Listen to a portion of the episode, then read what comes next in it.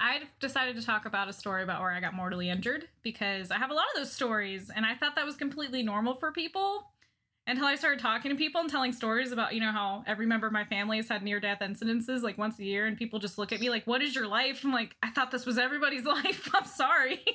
so I have to preface this with I can be best described as a nerdy hillbilly. My lifestyle is very much an alternating between farm life and nerd life. So this morning, for example, I spent the entire morning cutting and splitting wood, and now I'm recording a podcast. So that that aptly describes my life, I would say.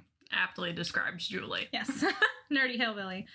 I was about 17 or 18, and I was really close with my neighbors growing up. So I was over there all the time whenever I was out of school, and they had a company over, and I stopped by.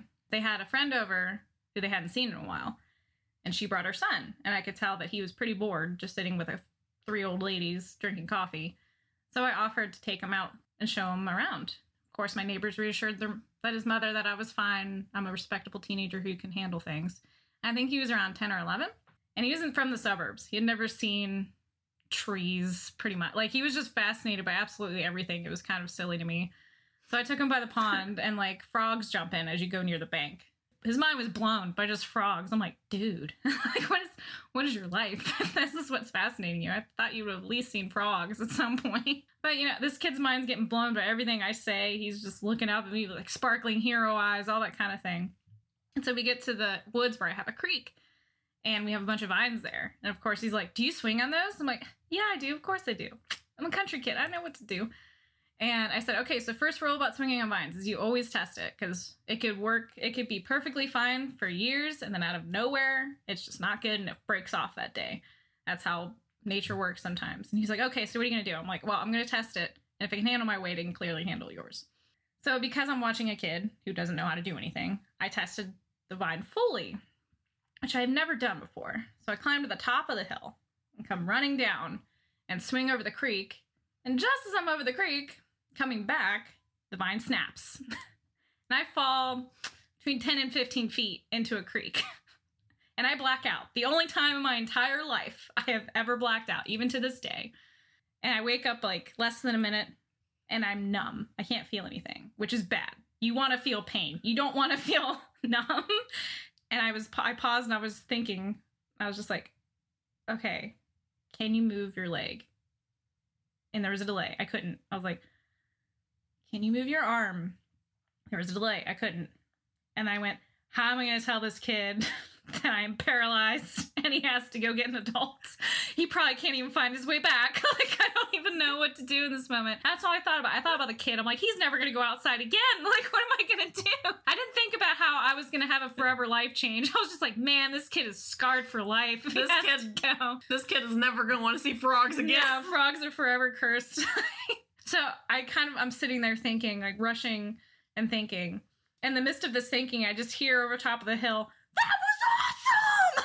and I was about to start crying. I was just like, I don't know how to tell this kid anything. And then suddenly I felt a sharp pain. I was like, oh thank God, oh thank God, there's just pain, there's pain. And it turns out I basically landed in rocks and sticks and everything, but I caught my fall with my hands. I dispersed some of the energy and I completely cracked both my wrists, but like where my thumb meets my wrist, I cracked that bone in both of my hands. And I forever like pinched a nerve in my neck. But I slowly crawled out of the creek, dazed and just thankful that I'm not paralyzed, stumbling out. And this kid's like, "What are we gonna do next?" I'm like, "Dude, I don't know. like, what do you, what do you want to do?" He's like, "Can we dig up a tree so I can take it home?" I'm like, "Here's a shovel." And then he was like, "Can you show me how to use it?" And I couldn't even hold. I couldn't grip a shovel. I was just like, "I'm so sorry, kid." I'm like, I'm really tired. I just can't do this right now. He's like, that's okay. This is so much fun. I'm like, yep. He's like, can I swing on a vine? I went, no, no, you, we're not doing that right now. They don't, they're not happy with me and they're, we're not going to do that. and so I, like, after a while, I finally take him back and my neighbors see how disheveled and just shocked I am. And they don't like show it in front of his mom because he's just rambling off to his mom about how great everything is and how awesome I am. They come over like, "Are you okay?" I'm like, "No, I need to go home." And I went home and I told my parents that I probably need to go to the hospital. And instead of going to the hospital, I got a three-hour lecture about safety and gambling your life away. And like, we had steaks. This is what I remember. We had steaks that night for dinner. And I couldn't use utensils. I couldn't like grip anything because my thumbs were shattered. And like I was just sitting there like my dad wouldn't let me get a word in. So I just sat there staring at my food, really sad because I couldn't cut up my steak. And my mom just like traded plates with me because she saw that I was just like, I can't even hold a knife. like I can't do anything. Did you end up going to the hospital? No, you never do. Hillbillies never go to the hospital. Unless you're like mortally bleeding or you can't stand or something, you don't go to the hospital. It's fine. They're healed. They're fine. Like, I'm not crippled. Your thumbs can move. That's good. Yeah, I can move my thumbs. It's fine. you, you didn't scar a child for life. No. So there's that. I just want to meet him today and be like, what did you think happened that day? Man, I saw you swing on a vine. It was so cool. I'm like, yeah, that's how it's meant to go. I'm supposed to fall in a fucking creek. I almost died. I almost died. I remember you telling me this story. So that's that's why I don't have a lot of questions. I didn't, it's been so long, I didn't know if you remembered it all the way. This is Passion for Your Passions. I'm Krista. And I'm Julie, and today we're talking about Dragon Age. And Drosse's sanctified ass.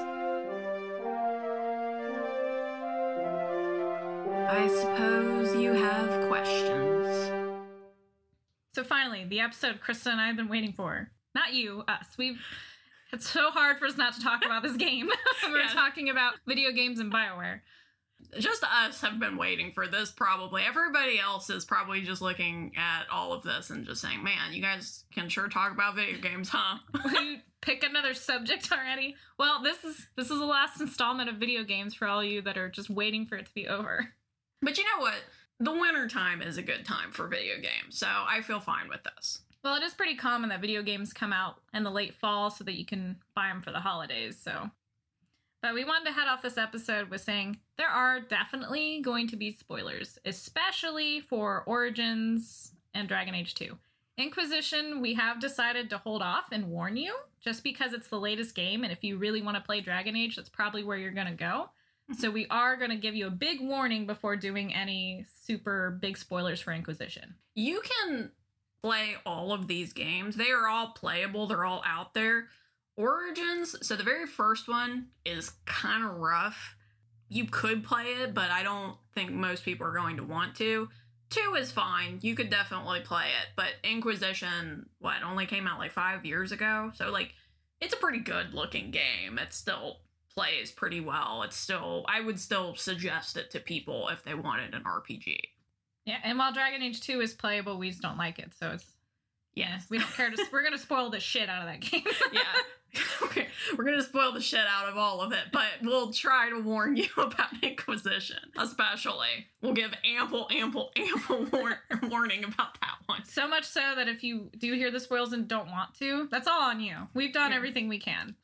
So, the plan with this is we're going to just kind of talk about a game we like. So, like, for some of the other ones, we were kind of trying to introduce things, we were trying to talk about things in kind of certain terminology, I guess. Like, so that way, if you were new and you wanted to start playing video games, that you would like understand the terminology better. For this one, it's really just going to be two friends talking.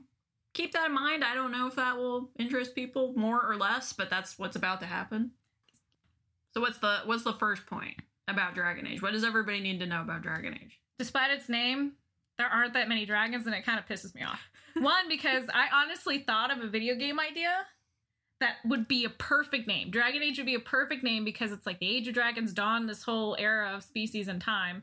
But I can't have that name because this fucking game that has all of like six dragons in it until Inquisition took it from me. so like it just upsets me that Dragon Age doesn't mean anything. Like it means very little, but Yeah. every cover has a bloody dragon and some obscure reference to the archdemon, which is dragon shape. It's kind of weird because there are kind of dragons, but there are very few straight up dragons. Like there's a lot of like we'll we'll start talking about origins, but like in origins, like one of the main enemies is kind of a dragon, but not technically a dragon. And then something very similar happens in 2.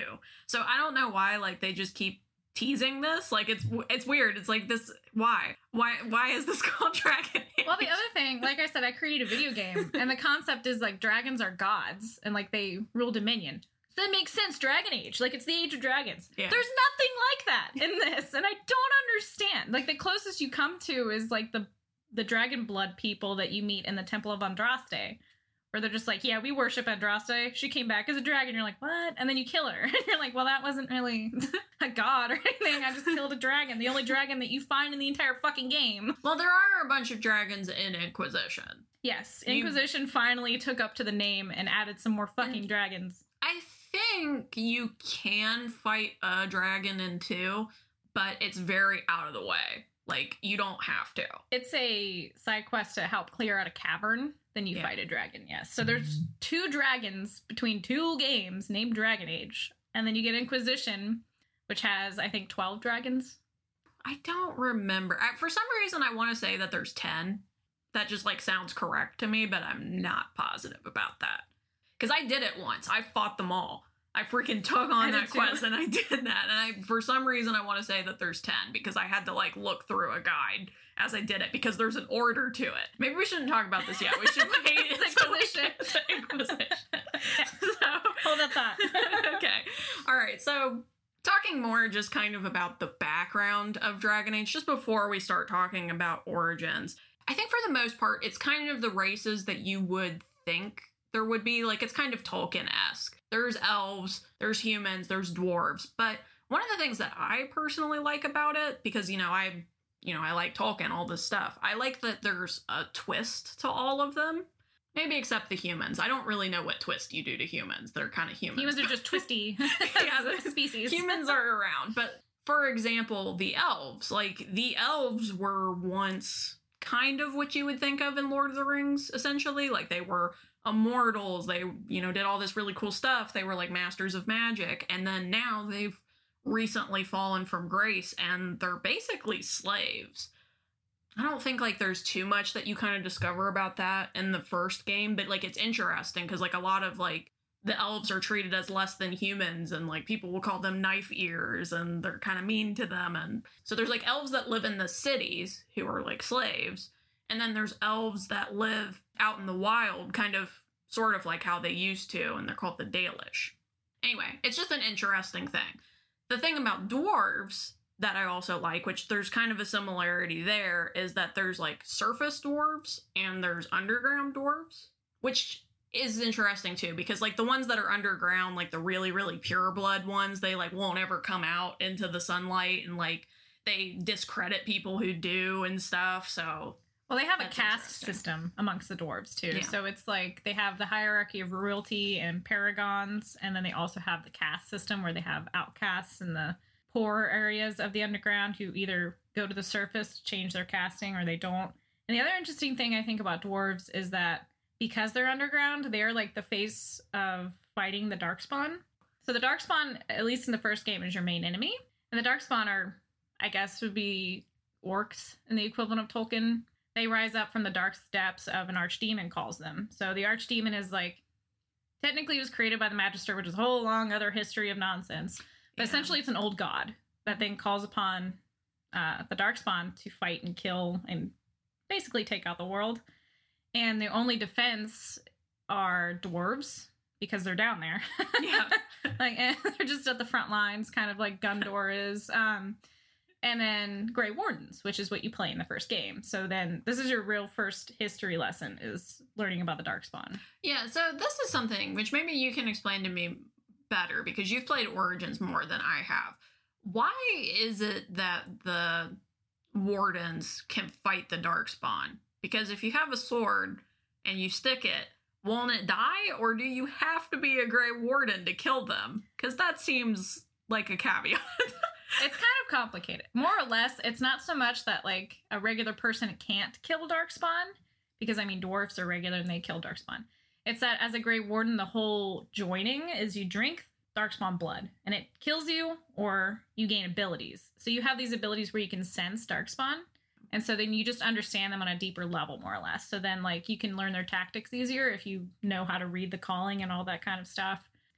You're also immune to the blood because the blood is poison and will kill you, which is why they drink it. They're just more equipped to deal with them. It's not so much that nothing else can kill them.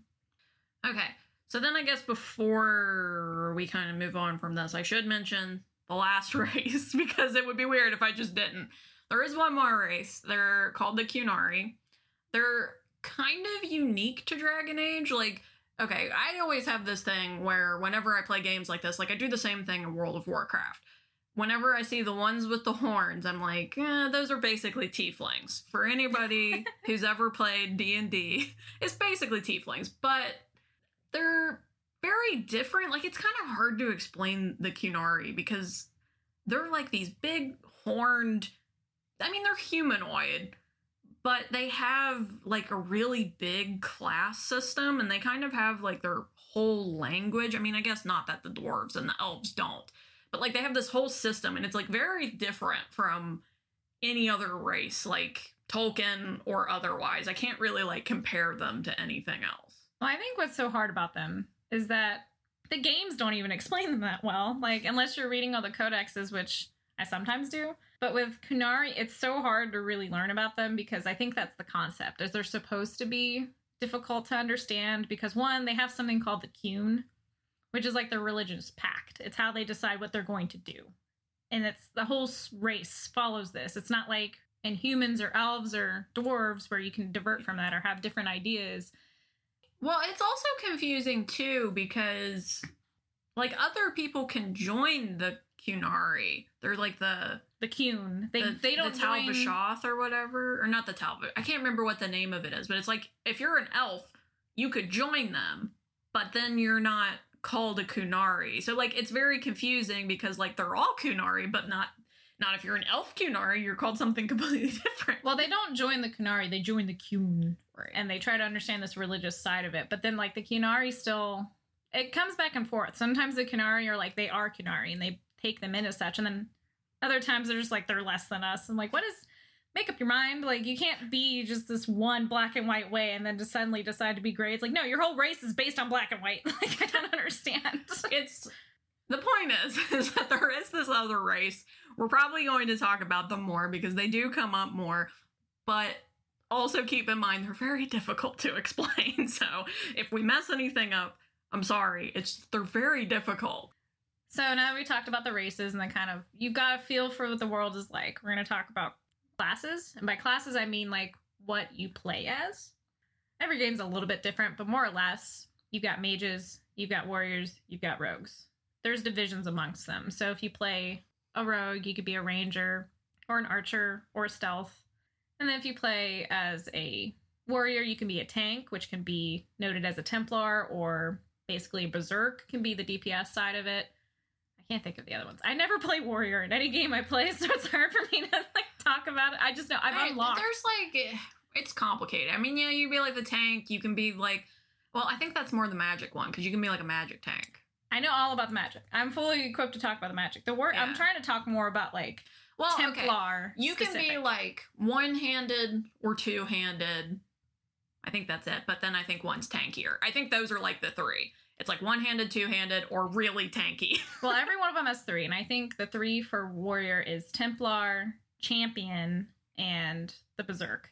Which I can't remember the Berserk is. You unlock it when you do the Andraste's Temple with the dragons of blood and all that. I've unlocked every Yeah. class, regardless of not playing. well, them. I think it does also change in each game because Yeah. I played it a little bit in Inquisition. And I can't remember all the names. I mean, I know one. It's one is always Templar, which we should talk about Templars because yes, we will. I think the Templars are important. That's why I wrote that in. I was like, I want to remember the class names. Yeah. But they're all kind of at core. Every game has some variation of these, even if the skill tree is different. And the mages, there's Blood Mage, which we'll talk about that when we talk about Templars. So Blood Mage, there's the Knight, uh, Arcane Warrior is what it's called, which they're they can wear plate armor. They're a tank. That's what I always play because it's awesome. And then there's the Shapeshifter, which is self-explanatory and is really mostly in game one. if I'm being Yeah, because they're all di- they're different. They're different. I just recently played replayed Inquisition. I played as a mage actually, and they're different. Inquisition, it's the Fade Rifter, or however they say it, yeah. where you have more control over the Fade. There's the Necromancer, and then there's still the Arcane Knight, but it's called something different. Yeah, it's, I think it's the Knight Knight Commander, Knight Yeah. Enchanter. And then if you're a rogue, you can be a roguey rogue. You can be an archery rogue. And I the third one Ranger. Ranger? Well, you can be a bard technically, and the bard and the ranger are combined. So then you can, Oh. yeah. So then you can play a song to make your companion stronger, and also summon a wolf because that's the one I did. Okay. That's I this wasn't something I think I was aware of. Yes. Because normally when I play, just to give you an idea of Julie and I's personalities, although we've already said before this is not indicative of who we are as people. Julie always plays a mage, and I always play a roguey rogue. Yeah. so the stabby stabby knife rogue. I don't know. that's Krista's secret personality. if I can, because sometimes I can't, and then it always annoys me. Because some games don't like you to be the stabby knifey rogue and they make it bad. Like in Dragon Age 2, but we're not there yet. So, anyway. okay, so one of the specific classes that we should mention, just because they end up being a very important part of this game, are Templars. I feel like this is going to get complicated very fast. but basically, in this world, you have mages and you have Templars, and they're kind of intertwined together. I mean, especially Templars, because a Templar's job is basically to control mages as Julie was saying before, there's a lot of blood magic, and blood magic leads to demons and all of this kind of crazy stuff happening. Um, and that ends up being kind of a plot point here and there that, like, you'll have mages, they'll be doing some blood magic, and people are like, what the shit? And Templars don't like it because then they have to go deal with it. yes, but Templars over time have become very corrupt. Who would have thought a society would do that? Give some law enforcement ultimate power and then they'd become corrupt. Hmm. Anyway, uh, so because well, one of the key components about Templars is they get their abilities to fight mages and to combat them with lyrium, which mm-hmm. is also what mages use to give them their magic ability. Think of it as like mana. It's like a mana potion.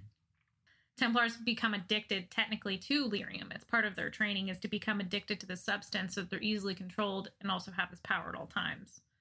And it, like, helps them so that way the mages can't mess with them, right? I don't Well, know if it- it makes them immune, but, like, it makes it harder. It gives them a glimpse of magic. So like think of lyrium as pure magic in a way. So they learn a, the way to use it in defense spells against mages specifically. And then it just gives them more power and ability as it is. Anyway, we just wanted to mention that before we get into things because you're going to hear us talk about Templars a lot. And I know Templars are in a lot of things.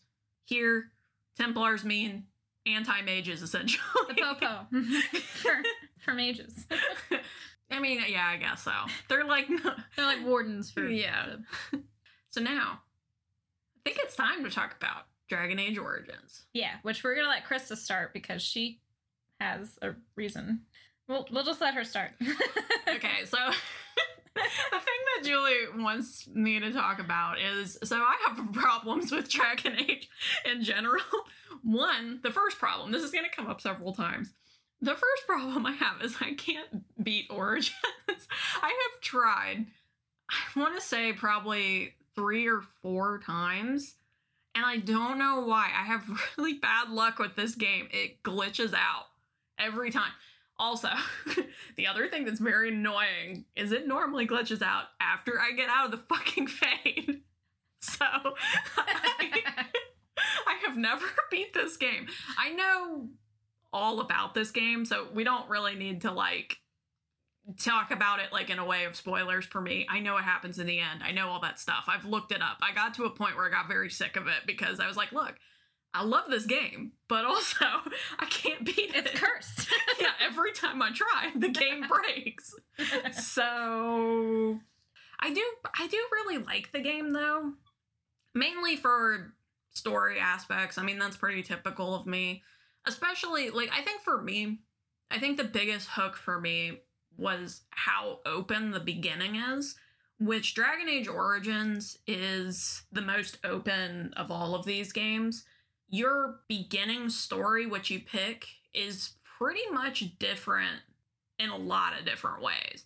You can't be Qunari in this one, but you can be elf, human, and dwarf. And you can be noble or I, I don't remember what they say for the other one is, but not noble. and there's different stories for all of those. And then there's also a different story if you pick being a mage. And they're all completely different. Like they're just very unique stories. Yeah, I would definitely say that is probably my favorite aspect about Dragon Age Origins. I've okay, put in perspective, I have every achievement for this goddamn game. So I've done everything you can.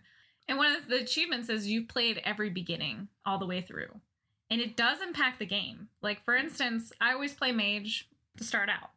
The Mage story is the most boring out of all of them, sadly. But it affects your uh, mission when you go to Redcliffe. Because you know the Mage there because he was part of your beginning story. So that changes your dialogue options and your perspective on this individual quest. Alternatively, if you play the Noble Human, you can become the Lord of Ferelden. That is a thing you can do, which obviously is a big impact on the game. yeah, you can become um, king or queen, right? yeah, you can marry Alistair if you're a female and say that both of you rule, or you could just be like, "Hell, I'm noble. Fuck you. I'm gonna be the king of Ferelden." Also, you can't do this if you pick the other one. No, So like it's very this game there's a lot of options for this game. Or even like um if you pick the noble dwarf, can't you like you'll see somebody from when you were doing that section and you were like, "Hey, we had a thing. We kind of liked each no, other." that cracks me up every time.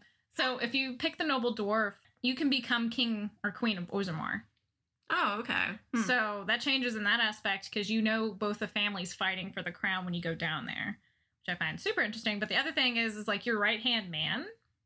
So when you go to Denerim, there's just this random dwarf in the city that goes dwarven crafts, and any other character you can completely ignore him or go buy crafts from him. But if you're this noble dwarf, you can go up and be like, "Hey, I know you," because he was your right hand man. And if you're a female, there's even like a romantic aspect seemingly to it and you could just be like what happened what and you have all this whole dialogue with him that you don't have in the other games he doesn't do anything with you like he doesn't you, go off you can be like, "Can we still be in love?" And he's like, Shh. yeah he says "That no. was a, that was a one time." he's just like i have a different life now. You need to lead without me. Like i'm just holding you back. And there's nothing left. You're just like okay this is awkward. Bye. But anyway, the whole point of this is is that this is definitely a game where your choice matters a lot and you get a lot of different pathways and things that you can do depending on what you pick. If that's something that interests you, play this game.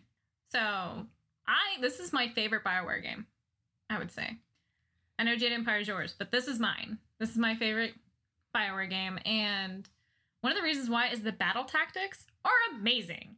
You can have like four pages of in-depth tactical ai detail. I can tell every party member what to do at any time anything that happens which to me that's just so amazing because that's one of the most aggravating things about having a full party is that someone drinks all your potions. You're like you fuck tw- if you're dying die. Like stop using all my potions. You can set every single character to do exactly what you want. If it's a character you don't care about that doesn't really add a lot to the fight you tell them you are never allowed to drink a potion. You just die. Yeah. like you have all this set up. You have the tank that they guard you specifically. Like the tactics in this game are amazing and i wish they kept them because they were just so great. They're the best of any game. That is something that I do enjoy when RPGs do that. Because, I mean, for anybody who kind of knows about this, so like, for example, something like Final Fantasy or Kingdom Hearts, where they'll do like this live gameplay, you know, you can go and you can button mash and stuff.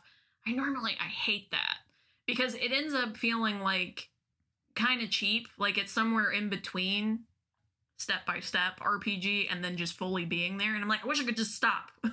I just want to pick what all of you guys do. This is so distracting. How do I make him do what I want him to do? I know some people like this better, but for me personally, I, I prefer tactics in a lot of ways. Well, with games, it's a hard balance. I think a game very much the tactics have to be absolute idiot proof kind of thing, where if you don't know anything about how to play this game, the tactic has to allow for that. So you set the setting on easy, and everybody kind of has an automatic, intuitive fighting style.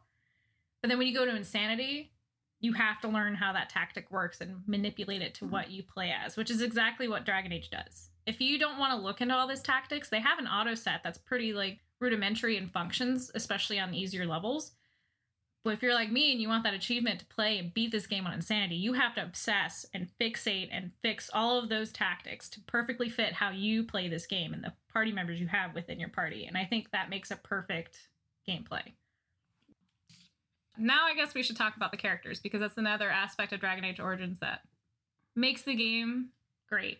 My favorite character is Alistair because I love a good choir boy. I guess they call him a good choir boy in the game, so that's that's Yeah, what I'm going with. Because he was a Templar, right? yes. Well, he was part of the chantry. He was in the chantry like when he was a boy. So like he Oh, was a choir boy in that aspect. And then essentially they didn't know what to do with him, so they're like, "Go be a Templar." And then he just ends up becoming a Grey Warden. Which yeah, he's the very like least Templary character I've ever met. like, but that's what he does.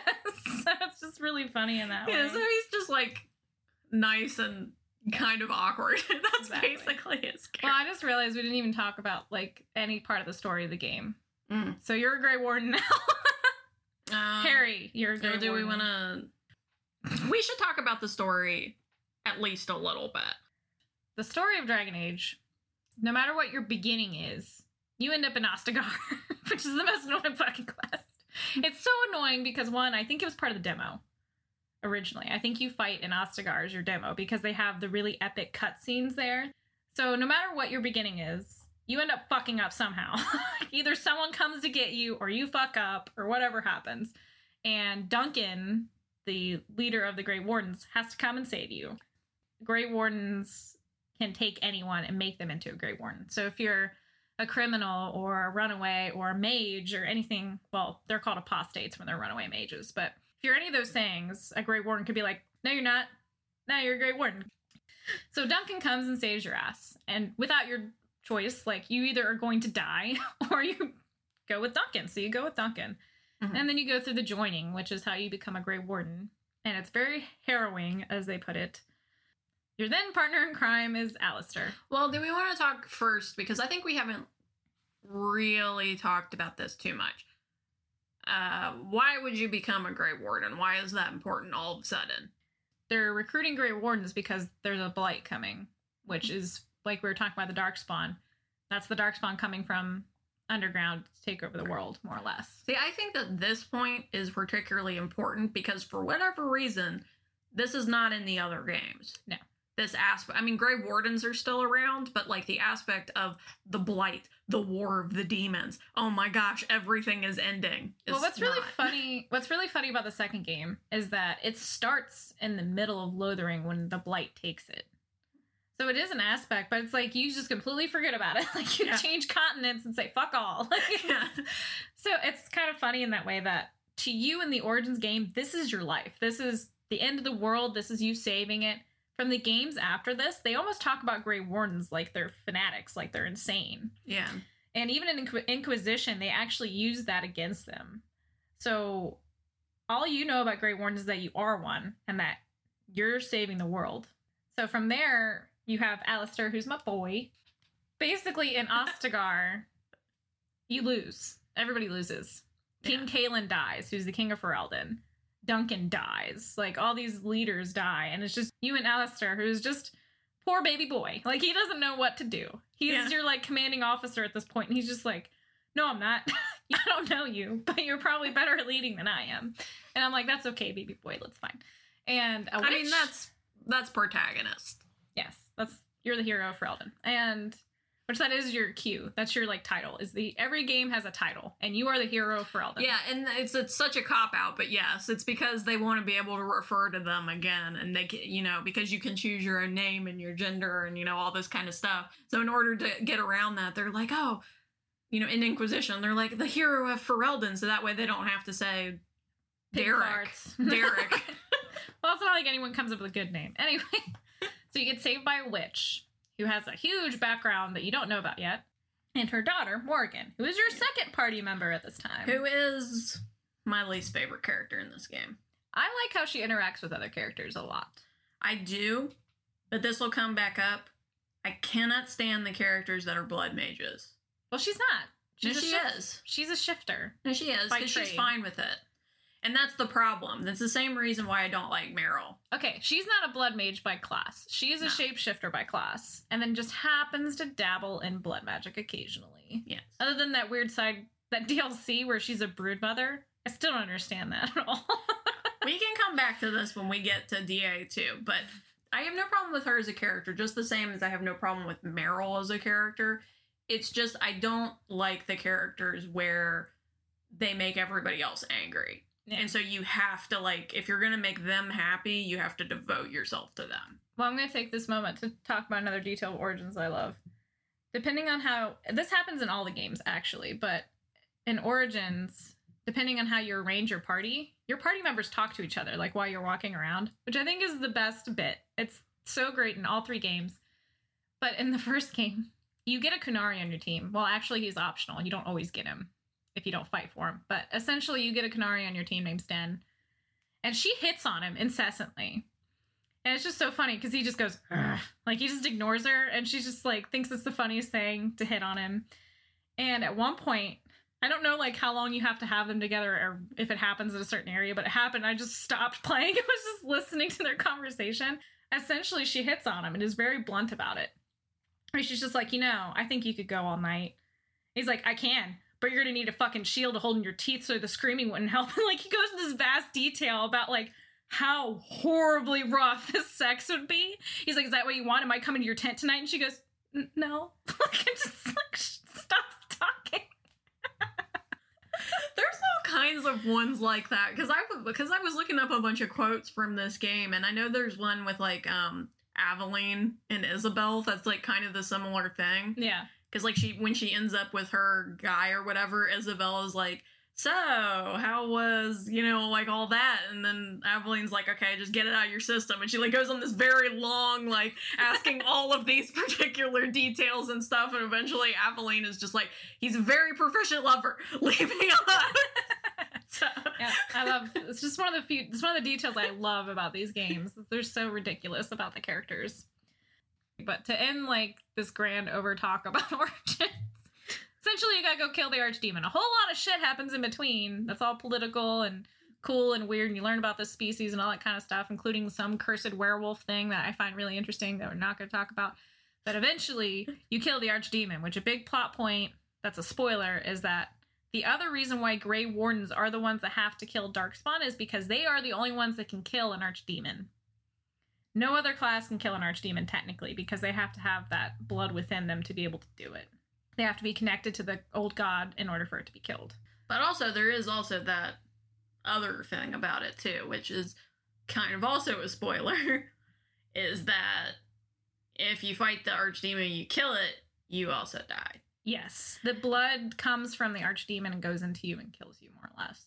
So that becomes also a plot point more towards the end of the game. And, you know, kind of can affect things. I mean, depending on what. You, there's a lot of different endings to this game. And depending on how things go, I mean, other characters from different games will talk about it and it can come up. Well, the big thing I think is if you spoiler, if you do the bit where you impregnate Morrigan or have Alistair impregnate Morrigan, she takes the old god's blood and soul into the baby. And in Inquisition, she has a kid, and there's like a side quest because he gets lost in some realm because he's insane because he's an old god. So, Right. like, in Inquisition, she'll have a kid, and like that's a whole thing you can do. Which I like. Again, I love the details of these games. So little things like that, really interesting. And I think the funniest bit about how you choose your ending is what happens to Alistair.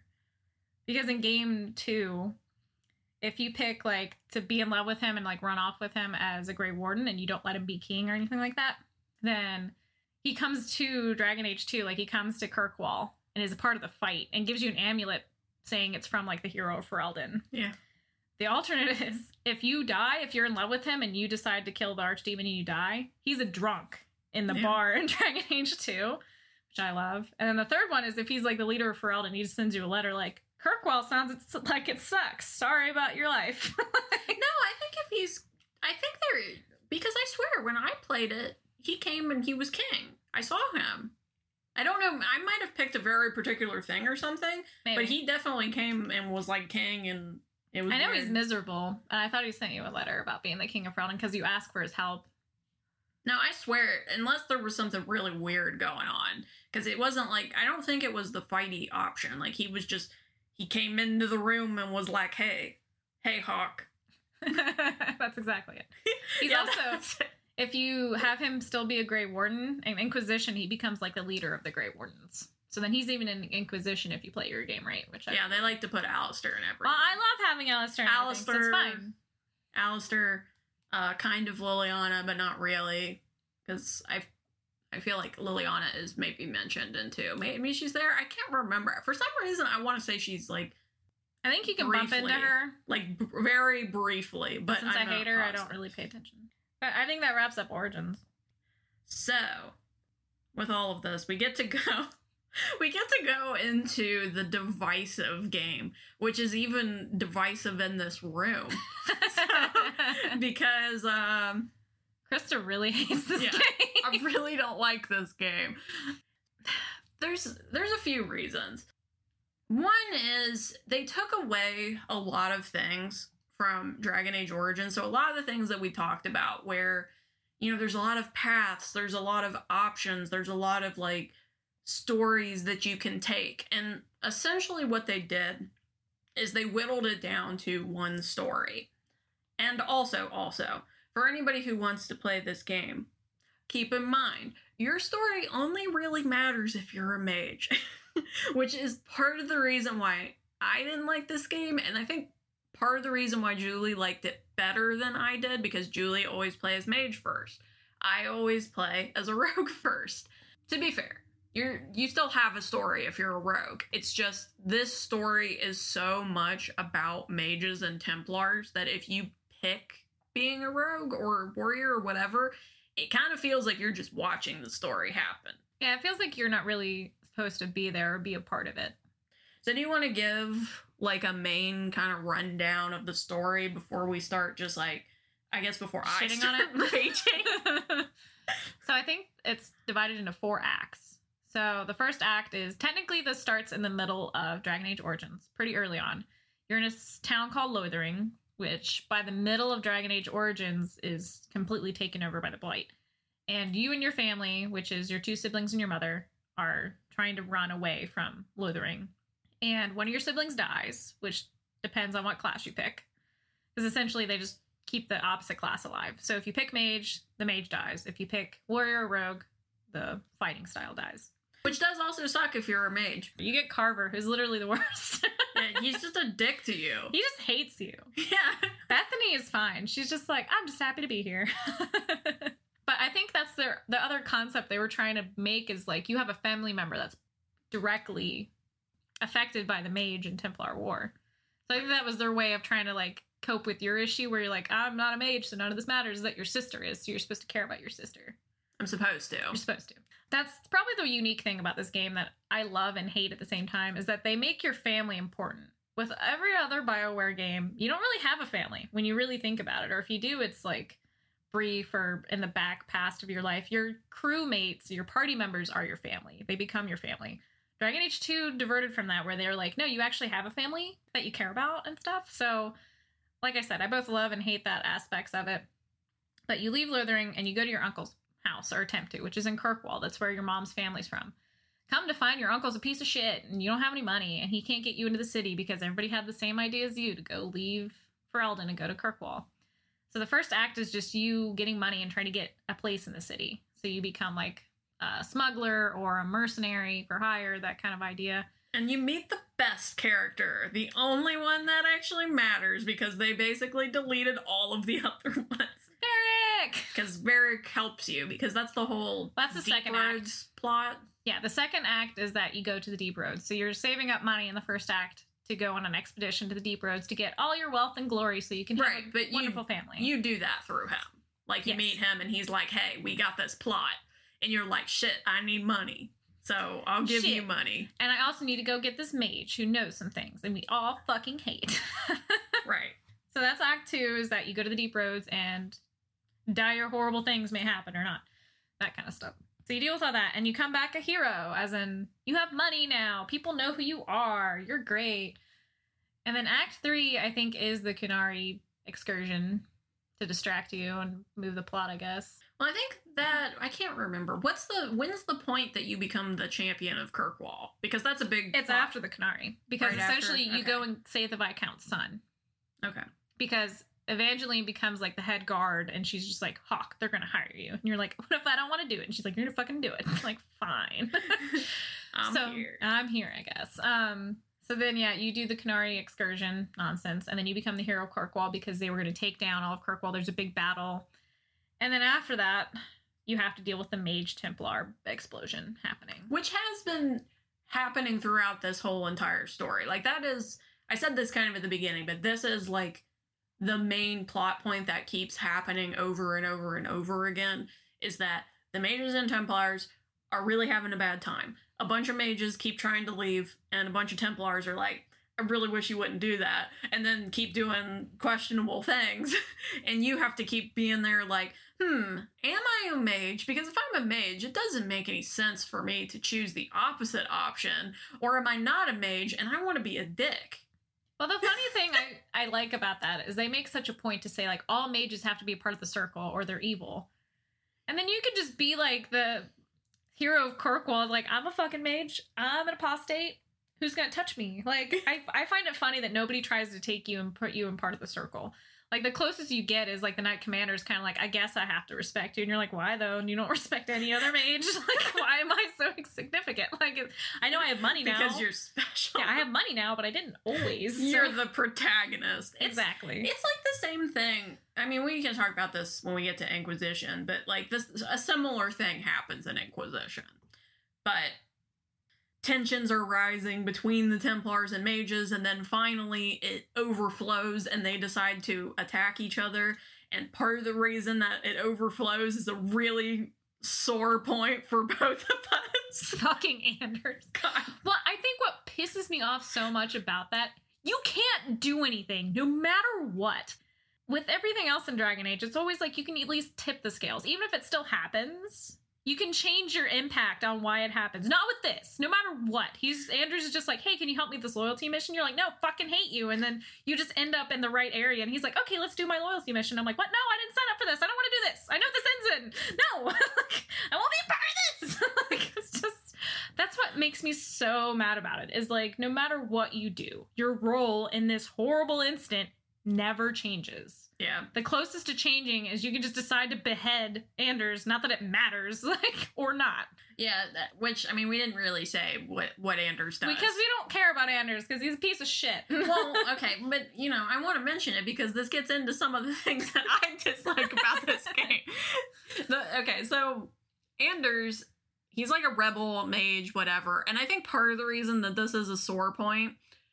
There's not really a lot of great romances in this game, and that's part of it. And, and so, one of the things for me that's particularly frustrating is, for example, um, one of the side characters who has also a romance, her name is Merrill which is like one of my least favorite characters. Has nothing to do with what she's like as a person because she's very pleasant. Actually, that's like her whole personality is like essentially she's very pleasant. However, she is a blood mage. So what that means is pretty much everybody except for I think Anders. Well, actually, maybe not even Anders. Like Varric hates her anytime she does anything because like she'll be like oh i want to go look at this like tomb tome or whatever and you're like okay and you'll use it and she accidentally makes you do blood magic and then everybody gets a whole bunch of negative points because you did blood magic and you're like what the fuck Merrill wasn't that fun? Fuck you. no i spent so much time trying to get these people to like me and i get that that's part of what they were trying to set up is they were trying to really like put this line right down the middle and they're like okay you have to pick a side you have to pick which one you want to be on and it's like that's really hard for me But it's just because one when- person. yeah when you give me companions because i want all of my companions to like me and you make it impossible She's the worst. You just leave her out of your party and then do her loyalty missions with only Varric. That's the key. Yeah, because it's like most of your party is like moderately in favor of mages, but then there's a few of them. I mean, Fenris, he hates them, but then there's like a few of them that are more like, I think they should have restrictions because sometimes they turn into demons, and that's not great. Anders. Fucking Anders. and you're like, well, I mean, that's fair, but also, like, I feel bad because, like, I keep seeing mages in front of me getting beaten up. So, like, you're not giving me, like, a very gray choice here. It's either, like, yeah, am I okay with them getting beaten up or am I not? There's no, like, I don't want them to get beaten up, but also they shouldn't turn into demons because. You either hate them or you love them. There's no in between. Yeah, and the Templar option is very much the dick option, which is like what I was saying at the beginning with you know Bethany or whatever, or if you're a mage and you can like side with the Templars, it's like Templar option becomes the biggest move because you find out the Knight Commander's insane.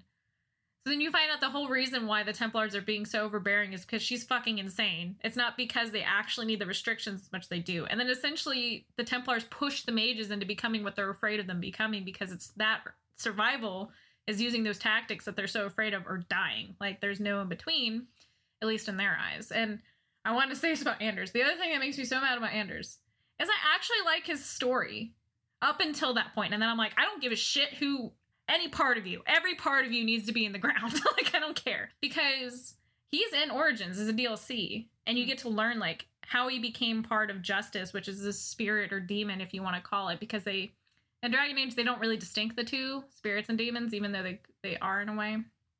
But anyway, Anders has this, like, demon within him that works with him.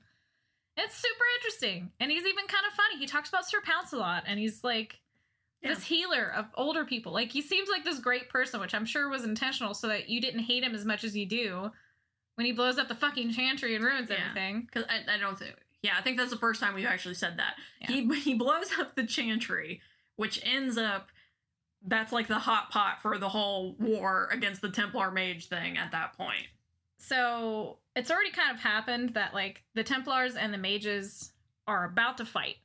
So the only like third party is the divine, which is leader of the chantry, which is the church. And she's essentially the only reason why they haven't fought yet. She keeps coming in the middle and is like, we need to find common ground. Like the mages need to have freedoms, but the Templars also need to know like when to stop and step in.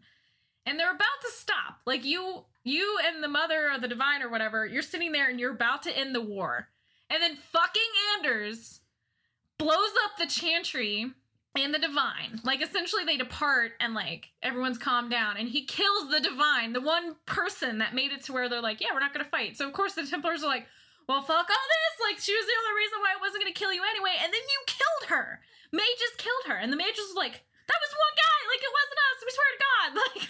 Like I love how I set this up as I'm the one who's very angry about this game. but you have things that you do like about this game, right? Because, I mean, okay, to a certain aspect, I do also have things that I like about this game. I don't like completely hate this game. It's just, it's not what I want, really. And I think, like, the thing that I've always said is that I would be fine with this game if it wasn't Dragon Age. Like, I don't have a problem with the con because, like, for one thing, to me, it feels like the kind of game where they wanted to have a certain story. And so it makes sense to me if this were a game where, I don't know, maybe you could choose being a guy or a girl, but then you are automatically a mage, and then that's the story. That's like kind of what it feels like they wanted to do. But because Dragon Age was a part of that, they got kind of in this weird zone. Well, for one, when we decided to start talking about this, I came up with my version of Dragon Age 2, which made me like Dragon Age 2 a lot less, I think. In the transition of like these two weeks of us discussing this episode, I think I've slowly hated Dragon Age 2 more because I've researched it more. And like the stuff I used to just ignore pinpricks me now. I'm like, damn it, it's bullshit. Like, I made you hate it. you made me hate it more. I don't mind playing it. It's a really quick game.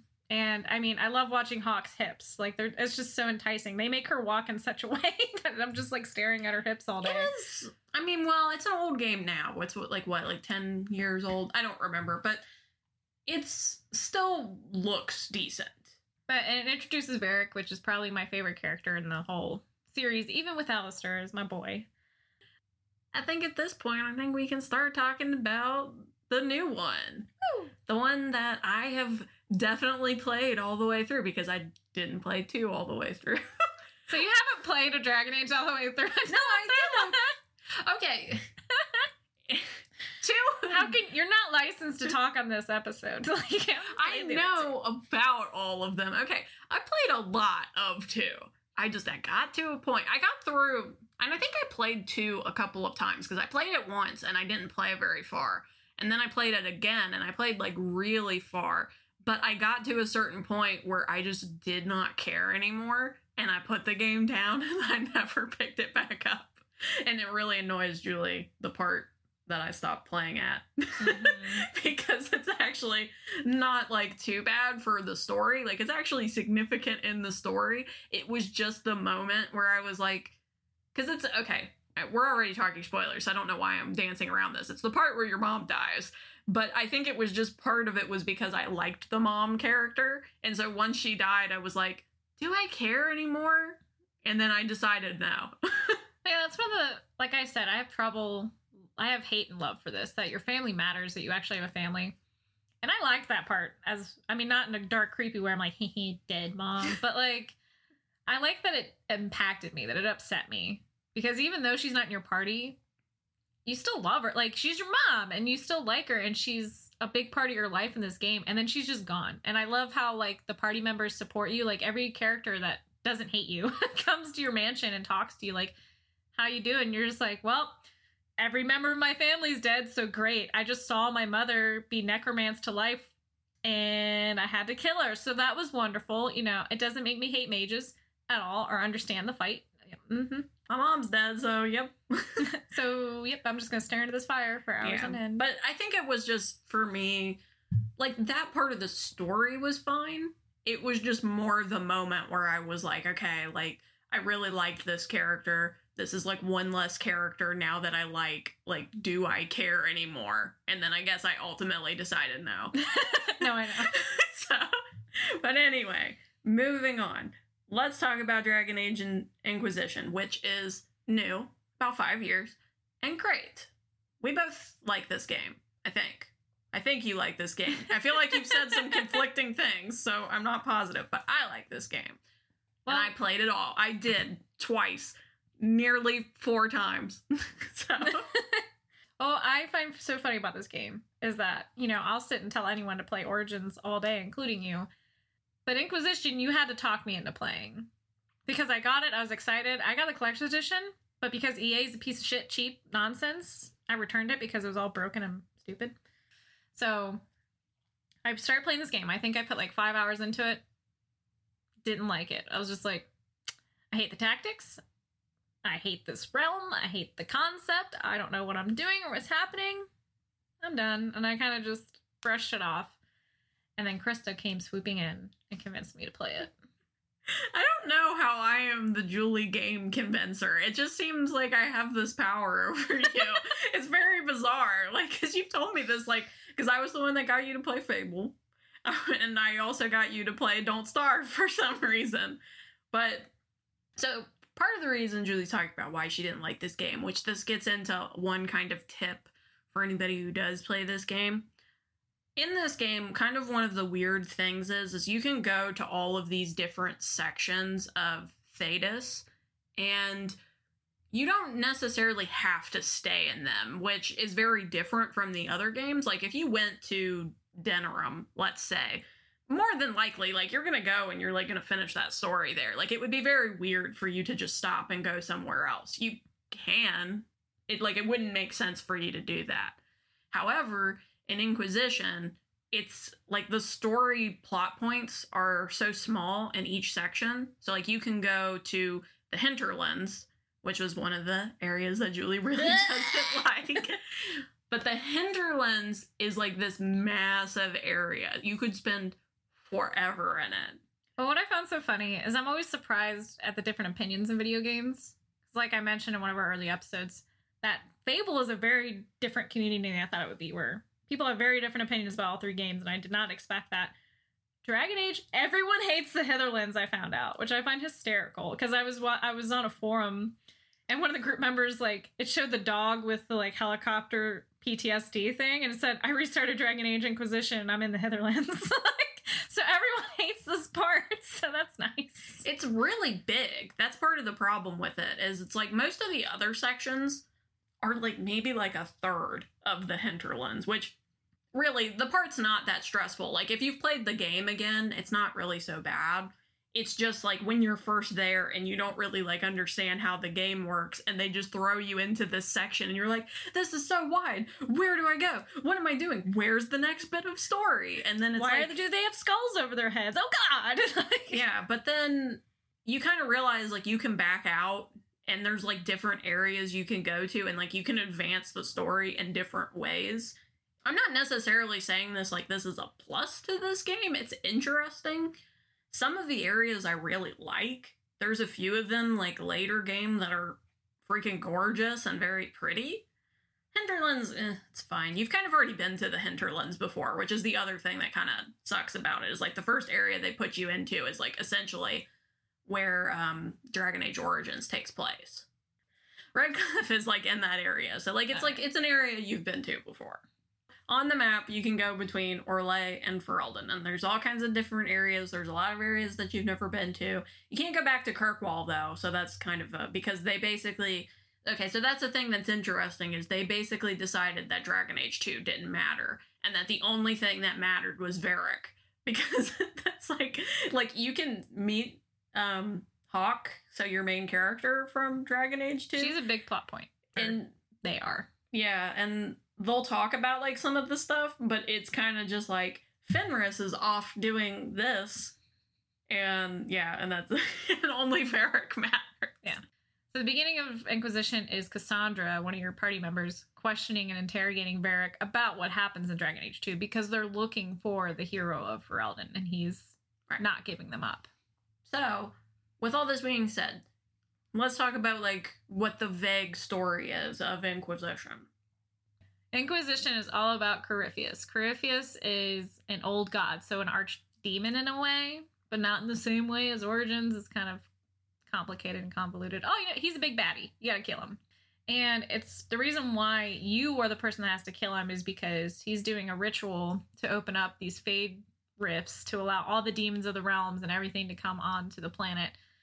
He's trying to do that with this ancient artifact. And you, for whatever reason, are just walking by and interrupt it yeah. in the dumbest of ways. yeah, you're just there. yeah, I You wish they would burst in. Yeah, you just burst. Essentially, the plot is like you hear someone needs help, and you're just like, "What's going on in here?" Because that's what you would do at a church you're walking past, and like the um the new divine is there while Corypheus is like murdering her, and she's just like, "Help me!" and you try to help her, and you grab this um arc. What's it do? They call it something else. I don't remember, but it's like a ball. It's a ball. It's an artifact ball, and you grab it, the anchor, and it creates the anchor in your hand. So the Yeah. thing Corypheus is trying to do, you like sabotage. And you accidentally do it. So that's the beginning of it, and everybody's like, "Hey, you caused this." You're like, "Dude, I didn't cause this," and it opens up a bunch of fade rifts all over the and also continent. a really big one in the sky. yeah, And like everybody's pretty freaked out about that because you can see it, and it's like a giant hole Yep. in the sky with green light and coming out of it. all this stuff. And yeah, and then a bunch of like little ones are popping up everywhere too. And with your little cut in your hand that's all green, like the green fade rifts, you can shut them closed and then make the demons stop coming out of them. Part of why you're important. But also, which I'll explain a little bit of this. Part of the reason I really like this game is this game does a very good job of being gray, which is something I really enjoy because basically you're like a neutral party. You're kind of under the church, but also not entirely. Like you can kind of make that distinction, which is kind of weird, but because you are like directly under the church, but then like later you can make that distinction. Well, it's kind of like the people put you there. So the people think you're the hand of Andraste, like you're come back to save everyone. And there's various points in the game where you can just be like, no. Yeah. But you also can convince yourself of it. So you can even convince yourself, like, hey, I am the Herald. I am super awesome. I am Jesus. Like, so it depends on, you can decide that for yourself, Well- like she was saying. The point too that I was gonna make about that is like so the Inquisition, which is what this game is named after, that does come from the Chantry. It's like part of it. But it's also not a part of it. It's it's a very bizarre point. But basically, you're a neutral party, neutral to the church, neu- neutral to the mages, to the Templars, to the Grey Wardens, to like all of these different factions, and you can choose pretty much entirely like who you want to trust, who you want to believe, what sides you want to take in like all these different wars. So for example, one of the things that I like that they did a lot better in Inquisition is the whole Mage Templar thing because I didn't realize this I think until like the third time that I was playing with it is like every everybody who gives you like a different side of that argument, they all make sense. Like because the mages, their whole thing is basically like, hey, like I just don't want to be super restricted. And it's like, okay, that's fair. And then the Templars are like, hey, but like I don't want to be attacked by demons. And it's like, okay, that's fair. And then there's also one of your party members, which I don't really like her, but I agree with her point, is she's in favor of having the circle be back. And her more more of her thing is like, you know, no, people don't have to be super restricted under the circle, but it's like checks and balances. And I'm like, okay, that's also fair. so it kind of puts you in this weird situation where it's like, okay, so like I got I guess I gotta pick one, but I feel like they're all fair points. I don't know if we did a great job like really explaining the story. Because It's just about Corypheus. Like, kill Corypheus. Yeah. That is your whole point. With all the stuff in between, Yeah. you still just the first point is your point. Like, kill Corypheus. Well, if that's the case, then I guess the next point of this that I can kind of mention is that there's a lot of great romances and side characters and things in this game. One being, I love Dorian. I have to say it. Dorian's the best. He's like, okay, so here's the thing I have to have to mention about Dorian that I love. And there's two things, right, that I wish were in every RPG ever. One of them is I like it when it matters that you're friends with somebody. Because I really dislike it in games where the only thing that matters is if you romance them, and then that's it. So then if you don't romance them, their story essentially stops. Dorian, he has a part of his story where if you're good friends with him, like it does matter. And I love that. The other part, which they kind of do this in Inquisition, I like it when you can make other people romance each other. That's a big thing to me because I really hate it when everybody just loves you. That really annoys me Oh, to yeah. no end. Well, the big point about Dorian is that BioWare made a huge deal out of Dorian. Because technically, Dorian is the first gay character. And Dorian's great too. Like he is legitimately one of my favorite characters. Oh, like yeah. he just has a really good story. His whole shtick is kind of interesting because he's from Tevinter, which Tevinter's like the slave, super magical place. Um, so like Fenris, who was a slave, his master was a Tevinter. But he disagrees with a lot of the Tevinter stuff. So like he's kind of trying to change it. Anyway, the whole thing is is Dorian is great. We love Dorian. I also really like Cullen. I do actually really like Cassandra. Cassandra is a weird one because I think the first time I played the game, I really kind of didn't like her. But I kind of I started to like her kind of in the same way that I like Dorian. Like I like the way that she supports you like later in the game. She's very like kind and like she'll talk with you and like but she's also kind of no bullshit. So it's just she's a nice kind of character to have on the side. I love her bit with Varric in the book he writes. That's like Oh. my favorite bit. Varric's back. Yes, Varric is the best. He's back. The one who mattered. The one who mattered. he came back. um, so then, other than that, there's Iron Bull's in it. I don't spend a lot of time with Iron Bull, if I'm being honest. So Iron Bull's a weird one because I know a lot of people really like his romance because it's really off the wall. It's the first time you get to date a Qunari. Iron Bull's a Qunari. By the way, Sorry. That's the first time you get to do that. And his romance is like really like off the wall. The problem that I personally have with Iron Bull is he's very boring for a long time. Like you really have to get to know him.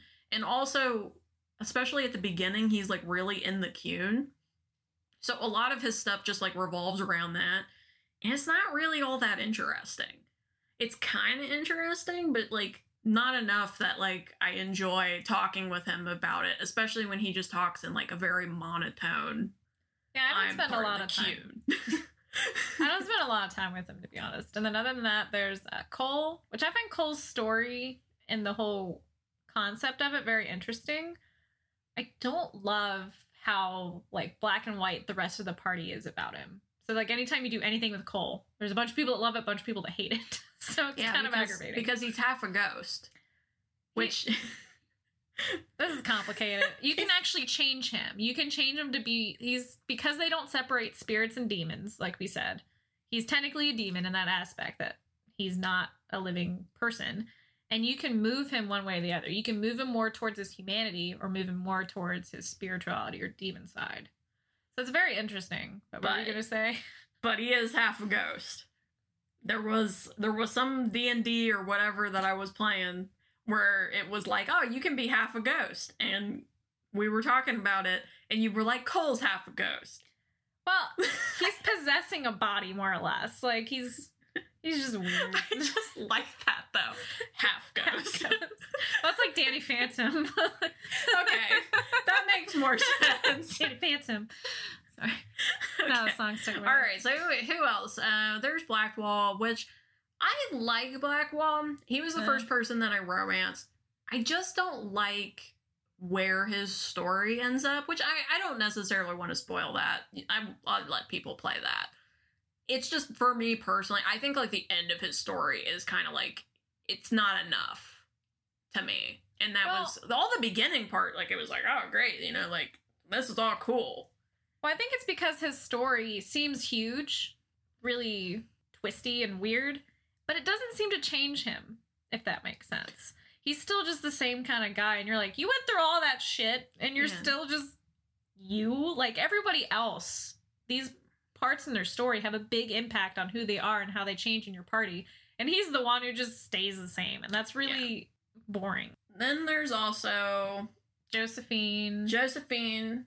I like Josephine fine, but I romanced her and I didn't like the romance. The romance was kind It's of a letdown to me. yeah. It was very boring. But as a character, she's great. She's very funny. Like there's all these moments where you can come up to her and like interrupt what she's doing. Somebody will come up and be like, "Oh, Dorian says that he wants to go to this ball," and she'll be like, "Ah, "He can't go to this ball. He'll like offend these people because he's a Tevinter and they don't like Tevinters." And the other person's like, "Okay, well, Dorian said that if you're not able to," and she's like, "Fine, I'll tell him I'll do it." and so she's like, she's got all these like little funny things. It's just her romance, not not for me. Yeah. And then, of course, there's Leliana, which we don't really care about. Which Leliana's not really. I mean, she's around. She's not really a party member. Well, Um, neither are Josephine and Cullen, technically, but she's. But you can't romance them. Can you not romance Leliana? I don't remember. No, you can't. I don't try. You can't look. She's there. She's, she can. She's tapped out. She's done with all these heroes and nonsense. if you romanced her in the first one, she'll mention it.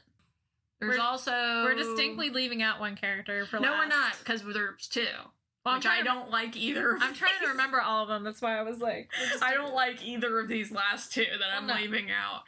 Is it just those two left though? Is what I'm wondering. Oh, no, there's three. Oh no, all three of them. oh shit. I don't like all three of them. Oh shoot. Okay, what what order do I want to Okay. say this in? we'll Ca- say the elf last, the super elf, and then the one we both absolutely hate for second to last. Who's the other one you're talking about? Vivienne. All right. Just because Vivienne, she like okay. So what I was saying before, I agree with her points. I disagree with how annoying she is. She really annoys me with the way that like she talks, and she's not a fun character to have in your party. So normally, I I thought I would like her a lot more. I think the first time I played, and I had her in my party, and then she kept saying all kinds of mean things to my other characters, and I was like, I don't. I, I don't like this. Yeah, I just leave her on the balcony because Yeah. I'm a mage. So I mean, I don't need your shit. If I need a mage, I get Dorian. Yeah. Dorian's the best. That's also the other part of the problem. Okay, so then we'll talk about the. Optional character. Let's talk about Sera. I was going to say the other elf. So, Sera, the elf who doesn't want to be an elf, who is kind of the countercoin to Dorian, where they wanted to make a character that only liked females. However, I don't really like her. Although it sounds weird when I say it like that, because it's not because she's a lesbian. it's just because Because she's terrible. she's I don't know. It like I think it's the same problem that I have with Merrill where it's like if you were in a different game and the rules were different, I'd be fine with it. My problem with Sera particularly is it just doesn't feel like she fits in this game. She's like her whole thing is basically that she doesn't like authority. And it's like I am the authority. I am essentially a king. So why are you here? And it's weird because there's like a couple characters that you can basically like kick at any time And Sera is one of those, just because her whole thing is so weird. You can, like, at any time, just be like, yeah, I don't think you fit in. Why don't you leave? I never pick her up. The first playthrough, I didn't know she was a character. And I was talking to somebody, and they're just like, oh, you don't have Sera? She's the funniest. I love that character. I'm like, oh, cool, I'll get her. And then I hated her. I'm like, she's annoying as shit. I'm sure if this becomes popular, we're gonna get someone who loves Sera and Rage is like, this is why she belongs, and I love her, and I'm gonna be Yeah. like, nope, still didn't convince me. She's terrible. Yeah, I mean, that's fine. And like I said, if it was a different game, I think that she would be fine. Probably not. I mean, maybe Origins she would fit in better. I don't think she would fit in Dragon Age 2 because everybody is so dark and brooding in Dragon Age 2. But like, that's really just my whole thing with her is like, she doesn't really fit in. I feel like a lot of the other characters have a very, like, they have a purpose for why they're there. And it makes sense and it matters. And like, you can resolve it and like, it makes sense and gets resolved in the story in a way that matters. And for hers, the whole time, I'm just like, why do you want to be here? Like, what is your purpose? What do you want resolved? Because I don't feel like why you're here, like, is getting resolved. Like, she's like, I just want to protect the little people. And I'm like, how are you doing that? Because you're You don't do shit. you're here like fighting a big demon with me. Okay. So now we get to talk about the elfiest elf who ever, Whoever elfed. elfed. so Solas. Soulless. Is he your least favorite character? I think Sera is. if I'm being square. Like based solely on personality. Sera's my least favorite. Solas, like my first playthrough, I tried really hard. I was an elf, so like I did slightly romance him in the beginning and was talking to him a lot. He's interesting and he's more like a scholar, and so that was appealing that I got to learn more about elven culture through him. But I mean, he's kind of a dick from the beginning. Yeah. he kind of unfortunately for me falls in that same category as Merrill, where if you try to like him, you're going to end up pissing off many of the other characters because a lot of his values or whatever are just misaligned with everybody else's. Well, he's not necessarily for or against blood magic. I think he's against it technically. He's like, that's an abomination. But like, his whole thing is you don't destroy anything. Like, any artifact or anything of cultural value shouldn't be destroyed, even if it's evil inherently or could cause all this damage. It's a piece of history and it belongs in the world because it's there. Or if you like disrespect some ancient ritual, hmm. he gets really pissy. Oh no, he doesn't like he doesn't like blood magic, and I remembered why.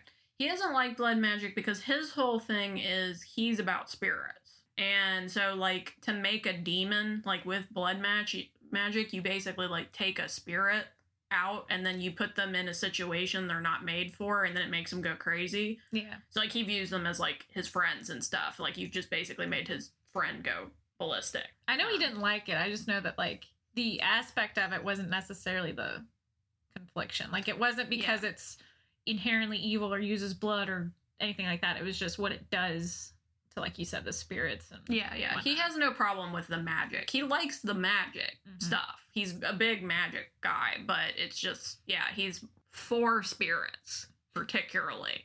Pro spirit. Well, what's really funny about Cole is he's like really aggressive about what to deal with Cole. Cole because he's like, you could turn any day. You're fucking question mark, and I don't like it. You should be controlled. And you're like, what? Yeah, and that's the thing is like Solas. He's got a lot of really weird things. Like, because I think even some of the like I can't remember all of it, but like some of the later plot points, it's weird what side Solas will end up falling on for Mhm. all of those choices. Because I want to say like for the little what is it, the pool thing. Like he wants you to All have the it, ethereal, like which most of the like quote unquote good characters don't want you to have it. But like Yeah. he's all for it's it. It's the pools so- of Mythal, so then you learn all the knowledge of Yeah. everything, more or less. And you can pick, like, if you have, I think, Morrigan, you Mhm. can have her do it and then speak to the voices through her knowledge. Or if you're a mage, then you can do it. And he's very like, well, that seems risky, which I mean, we're not going to spoil anything, but it makes sense later. But because you don't always understand his place in the world or what his thoughts are, he's really hard to read. Yeah, and I mean, we're probably at this point just because it logically makes sense going to start moving into the ending. So, since that's about to happen, I'm going to give a very long and drawn out Interlude. spoilers are incoming. We're going to talk about the end of this game. So, therefore, if you would like to take a break or slash, well, don't take a break, probably just stop Leave. listening because Leave the now. episode will be ending. Uh, we're going to talk about the ending of Inquisition and then we're going to talk about Dragon Age 4 because they're directly related. So, cue the music.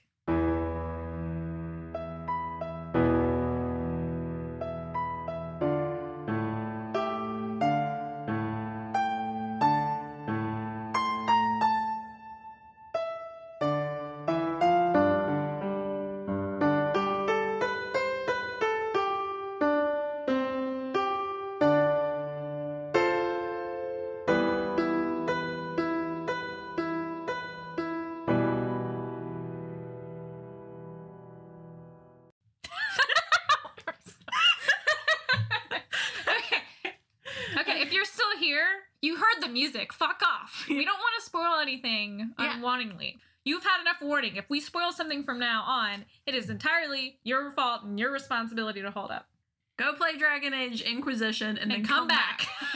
All right. So probably the reason, unless you are the one person who was a female elf who accidentally romanced Solas, which also, whew, sorry about that. But uh, Solas kind of betrays you at the end. Okay, betray is not quite the right word, but he just kind of fucks off, and it's very weird and mysterious. And you're all like, he was behind the anchor the whole time. The piece of shit. yeah, Kill him. like he was. just so frustrating. Well, But that makes his character make so much sense because we were saying like part of the reason we don't like him is because you never know what side he's going to be on. But now that you know this grand Okay. secret, Okay, okay. No, this is not the whole grand secret. There's more to the secret. Okay, first of all, in explaining this secret, trespasser matters. If you're gonna play this game, you freaking pick up the trespasser DLC and you play that shit. It matters a lot because in that one, you go and find Solas and you're like, hey, dude, what the fuck? Like, we were kind of friends or whatever, and then you just fucked off. And he's like, hey, I'm actually a god. what? and then, well, like the other thing is Mythal. You find out is Flemeth, and like he knew that, and they're in cahoots. Yeah. and you don't know why. yeah. And so there's a lot of things actually I kind of found out because I was very interested in Solas. I think it was like the fourth time or whatever I was playing it. I'm I watching did- you, you knife-eared bastard. Well, I did a lot. Like I made him in my party all the time and like I was like paying attention a lot. And so he does like kind of drop kind of hints. And even like actually his one little side quest is oh god, I can't think of what the name of it is. But it's basically an anagram of Fen'Harel. So which is what his god name is. I don't know if we mentioned that. The, The- Dread, the Dread Wolf, Wolf. So it's like I forget what it is, but it's like all something, all for her. That's like the name of the quest, and then it's an anagram for Fenrir. Well, whatever. but like it's it's interesting, and then like if you go more into his backstory and stuff, it does like he makes sense. It's it's complicated and like you know you could choose to view him as a villain you could choose to view him as on the right side whatever. But basically his whole thing is essentially because he was a god he was around when the elves were super immortal and all that stuff.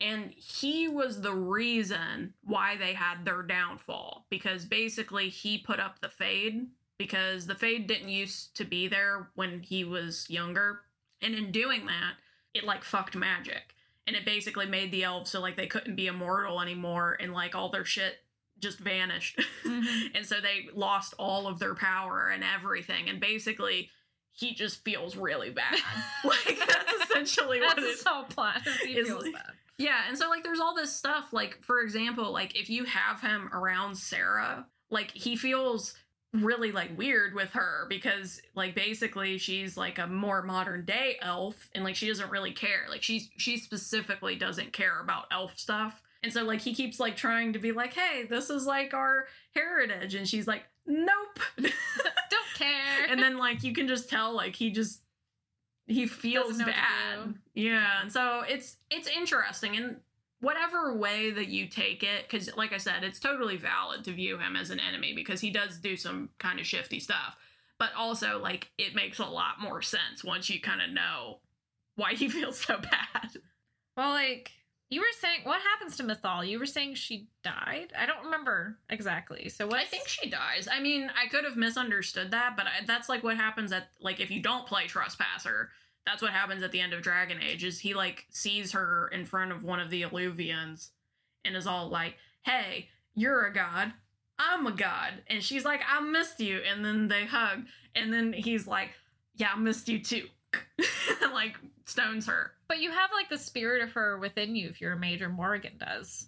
And the idea is that she lives through the ages through passing on. So and I thought the concept was that she Mm. passes on to Morrigan like her intention was in the beginning anyway. I don't remember how that works because I think that was a whole thing in Dragon Age 1 where, like, I think for that to happen, I think Morrigan would have to die. I don't know if that just happens because Mythal died. I think they could play into that more. It doesn't necessarily mean that she's dead. I just, they greatly insinuate it, but you know. Well, that's what I'm interested god. to see in Dragon Age 4 is if they bring up Mythal again. And like if it matters if you were the one with the voices or even if your character is a part of it. Because I rewatched the trailer for Dragon Age 4. And Varric's in it. Yay. So he's definitely a part of it. But it is a new hero from the sounds of it. So, because I thought, honestly, I thought they'd make the Herald of Andraste again because you have such a connection with Solas and you have possibly Mythal, like a part of you and everything. I had just assumed you were going to continuate like that storyline and it would be like the first time they did that. But based on the trailer, you're a whole new hero. Yeah. So whatever role you take in this is complete question mark. I am positive that the Inquisitor will be in it because if you are a female elf and you decide to romance Solas, that is like the whole up and downest romance ever. But it basically like in Trespasser, like you can like decide to kind of be like, hey, no, I'm still in love with you. Like I'm not gonna give up on you. I'm gonna like keep on. And he'll be like, okay, go ahead, try to change my mind.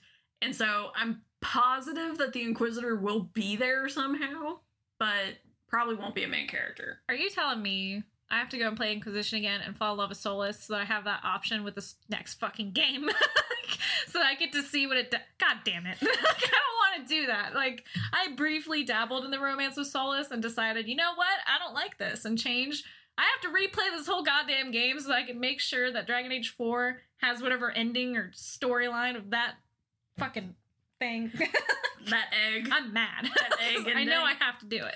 If you feel like you have to, you have to. But I will say, if nothing else, you should watch it because I do like it is actually one of the better romances. Like I wouldn't say it's good because he does end up like leaving you. That definitely happens and it's like very heartbreaking. But like in terms of emotions and stuff, like that is one of the more emotional ones. Like he's very like you can tell like he's very much in love with you. There's all like this like I don't want to hurt you, but like I'm definitely going to hurt you because I feel really bad about what I did to all the elves. And you're an elf. and I gotta like I gotta go do God stuff and it's unfortunate that we crossed paths. So, Um, what are you wanting from Dragon Age 4? the end, really. I want it to be over. Well, it's not that I want it to be. I mean, they could keep doing this series forever, honestly. Like it's just come up with a new plot. well, we talked about this in the Bioware episode where we kind of wanted to let these timelines in, but there's nothing in particular. Like, do you want us to put Solas on a spike? Do you want it to be like we're more on the Solas side, or is it completely in the middle where we get to decide? Like, is there anything like that, or you just want to play the game Mm. when it comes out? Also, I do want to mention too, just one last thing about Inquisition is that if you really hate Solas, if you follow a really particular path, you can punch him in the face. Nice. So- I want to do that instead of romancing it.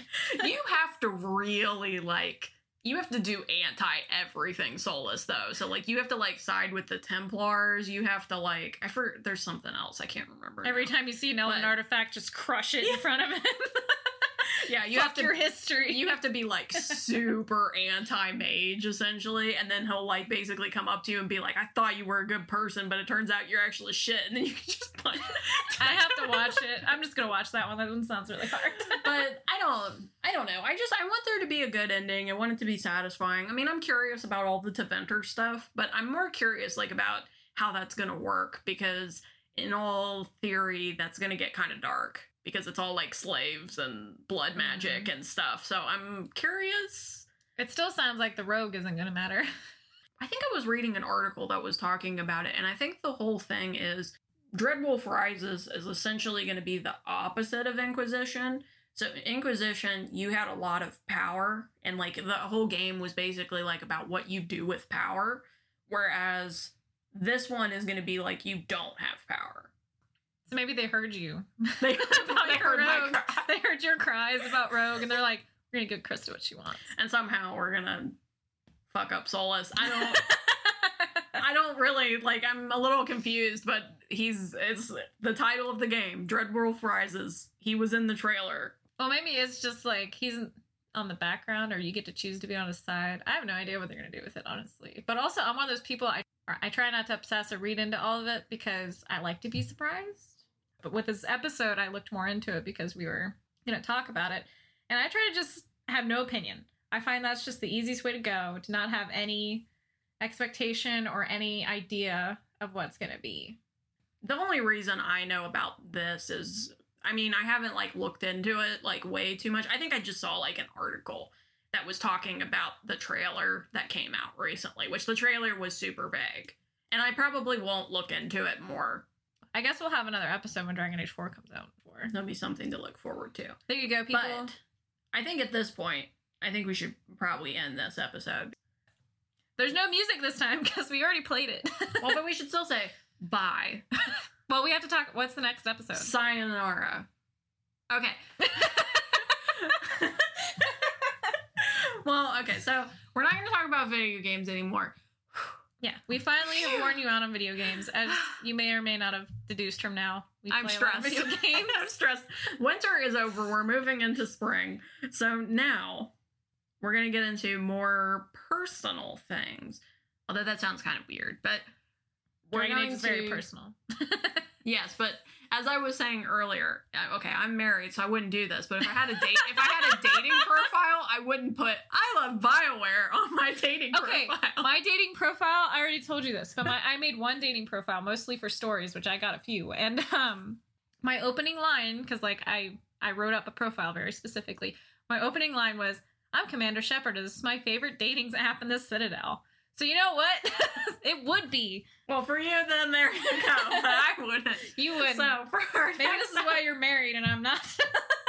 for our next episode, we're going to talk about one of Julie's personal hobbies. We're going to talk about baking, and then in the episode preceding that.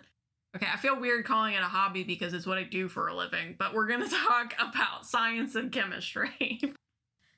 this was Passion for Your Passions with Julie. And Krista, where we talked about Dragon Age.